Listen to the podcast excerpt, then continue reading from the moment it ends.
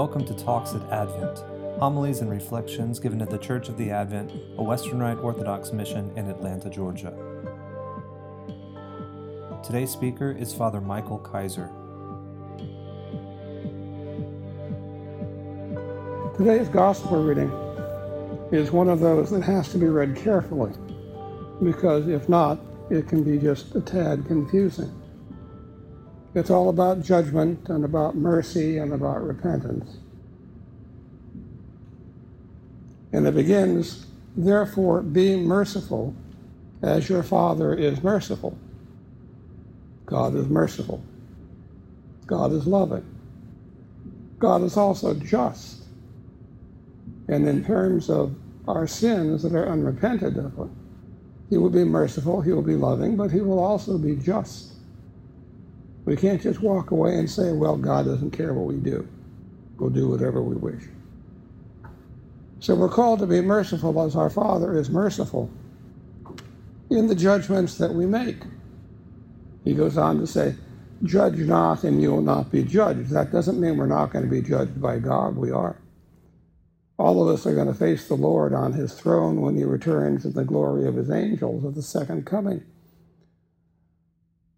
We're all going to be faced with what we have done and what we have undone. Yes, even the things that we have undone, remember? And he's going to say to those of us who have not done those things that they have ought to have done, I never knew you. You were never part of me. That's a just judgment. And no one will be able to claim that the judgment we received at that time was not a judge, just judgment.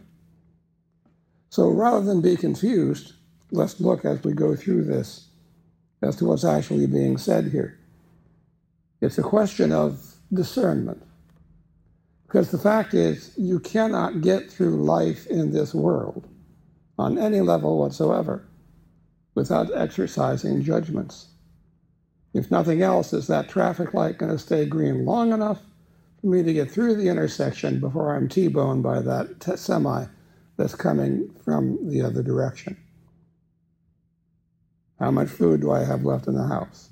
Do I have enough food left to pay my bills this year?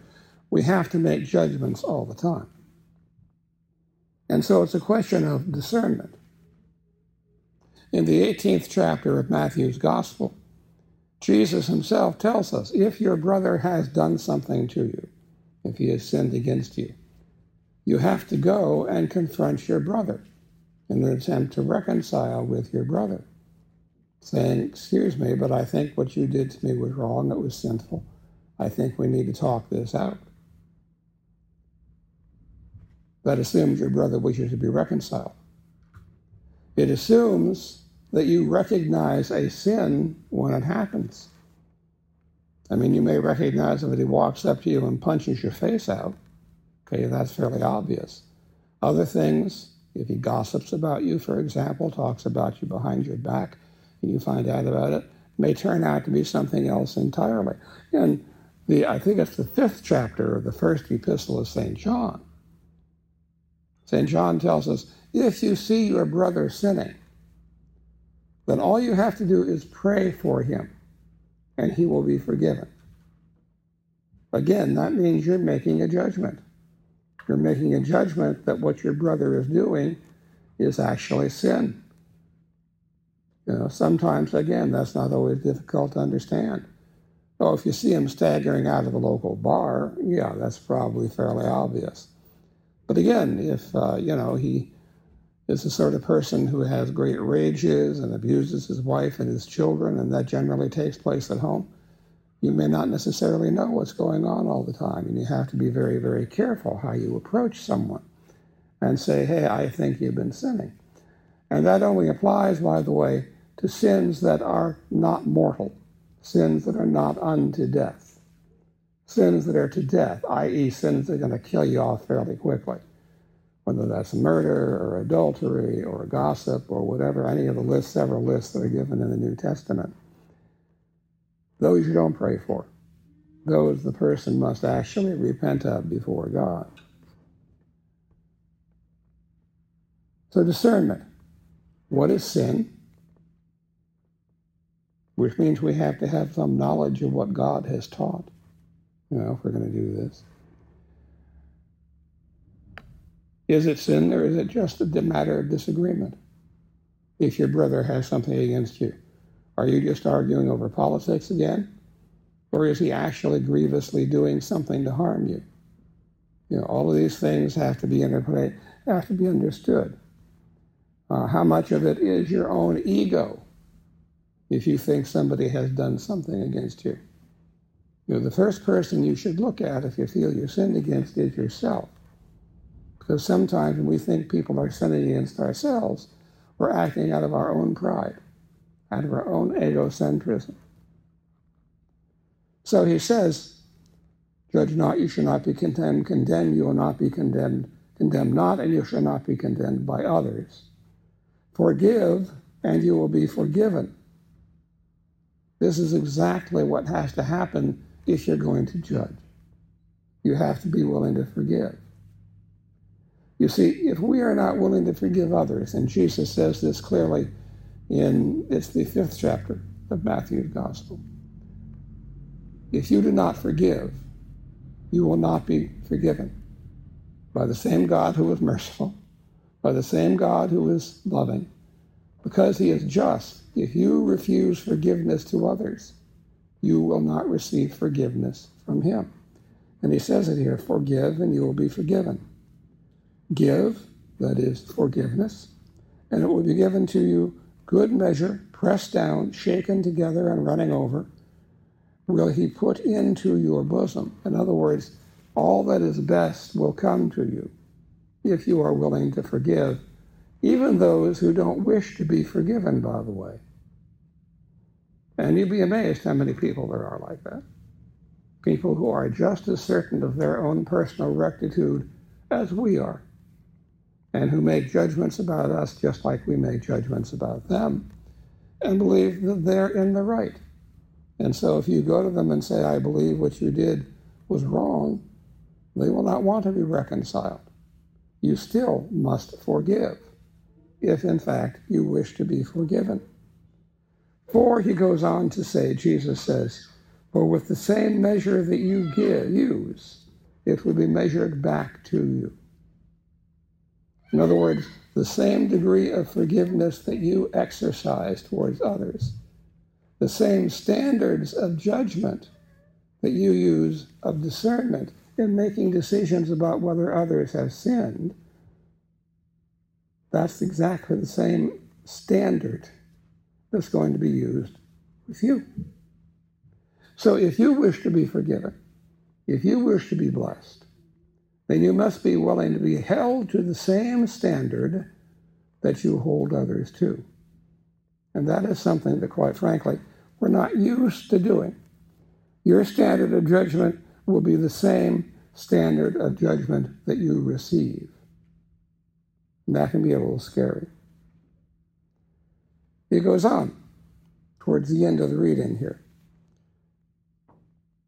First, remove the plank from your own eye, and then you will clearly see to remove the speck that is in your brother's eye. In other words, if you believe your brother has done something to you, and you really need to confront him about it, you have to examine your own life first to see whether or not you have done anything that would be worse than what your brother has done to you.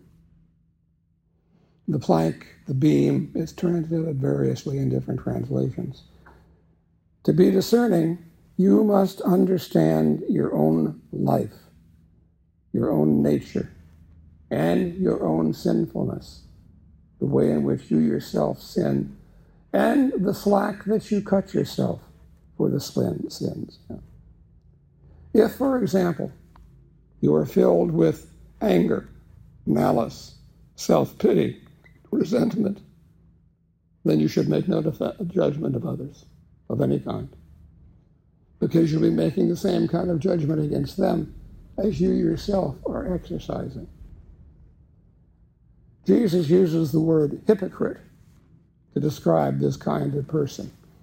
If we come down hard on somebody else, but know perfectly well that our in with our lives, sins, if they are not the same, are as bad. This is where your discernment comes in. You look into yourself. You see whether your own heart is pure, whether it is clear, whether what we call the nous, which is a fancy Greek word which means purity of heart, is that the reasoning, intelligent part of the soul which can communicate with God. To see if your nous is clear and if you really are hearing God. What happens because of our sins is that our nous becomes darkened. It's what Jesus calls the eye of the heart. He says, if your eye is dark, then all is dark within you. What he means is your heart has darkened, your eye is darkened, your ear is deafened, you cannot hear, you cannot see, you cannot communicate with God. So if you're going to do what is said here, which is eventually help your brother get the speck out of his own eye, you have to make certain that you are not one of the hypocrites. We are all sinners. We all need help and support, but we cannot help others when our sin is greater than theirs. Clearing the plank from our eye. How do we do that? Well, we do it with prayer, specifically prayer that God will show us precisely what our sins are and what we need to repent of to clear out of our own life. By fasting, by liberating ourselves from worldly things, from carnal things, from gluttonous things, so that we can see better inside, and through confession.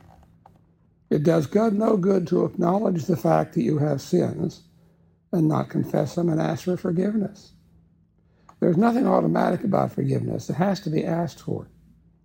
And there are a lot of us who wander around with sins that we've been carrying around with us for years, which we have never really tried to clear up. Because we've never been able to humble ourselves enough to kneel before God and say, God, this is what I did. I own it. I take responsibility, responsibility for it, and I ask to be forgiven for it. If you have sinned against someone, don't assume they're going to forgive you. They may, but you really need to go and ask them to be certain. And you really must go and ask God. That way, you do get the plank out of your own eye. You begin to clear the sins out of your own nous, out of your own soul. Excuse me. And by doing that, you can see clearly enough to see the speck that is in your brother's eye and to help he or her clear that out. In the name of the Father, and of the Son, and of the Holy Spirit, God is one. Amen. Talks at Advent. Homilies and reflections given at the Church of the Advent, a Western Rite Orthodox mission in Atlanta, Georgia.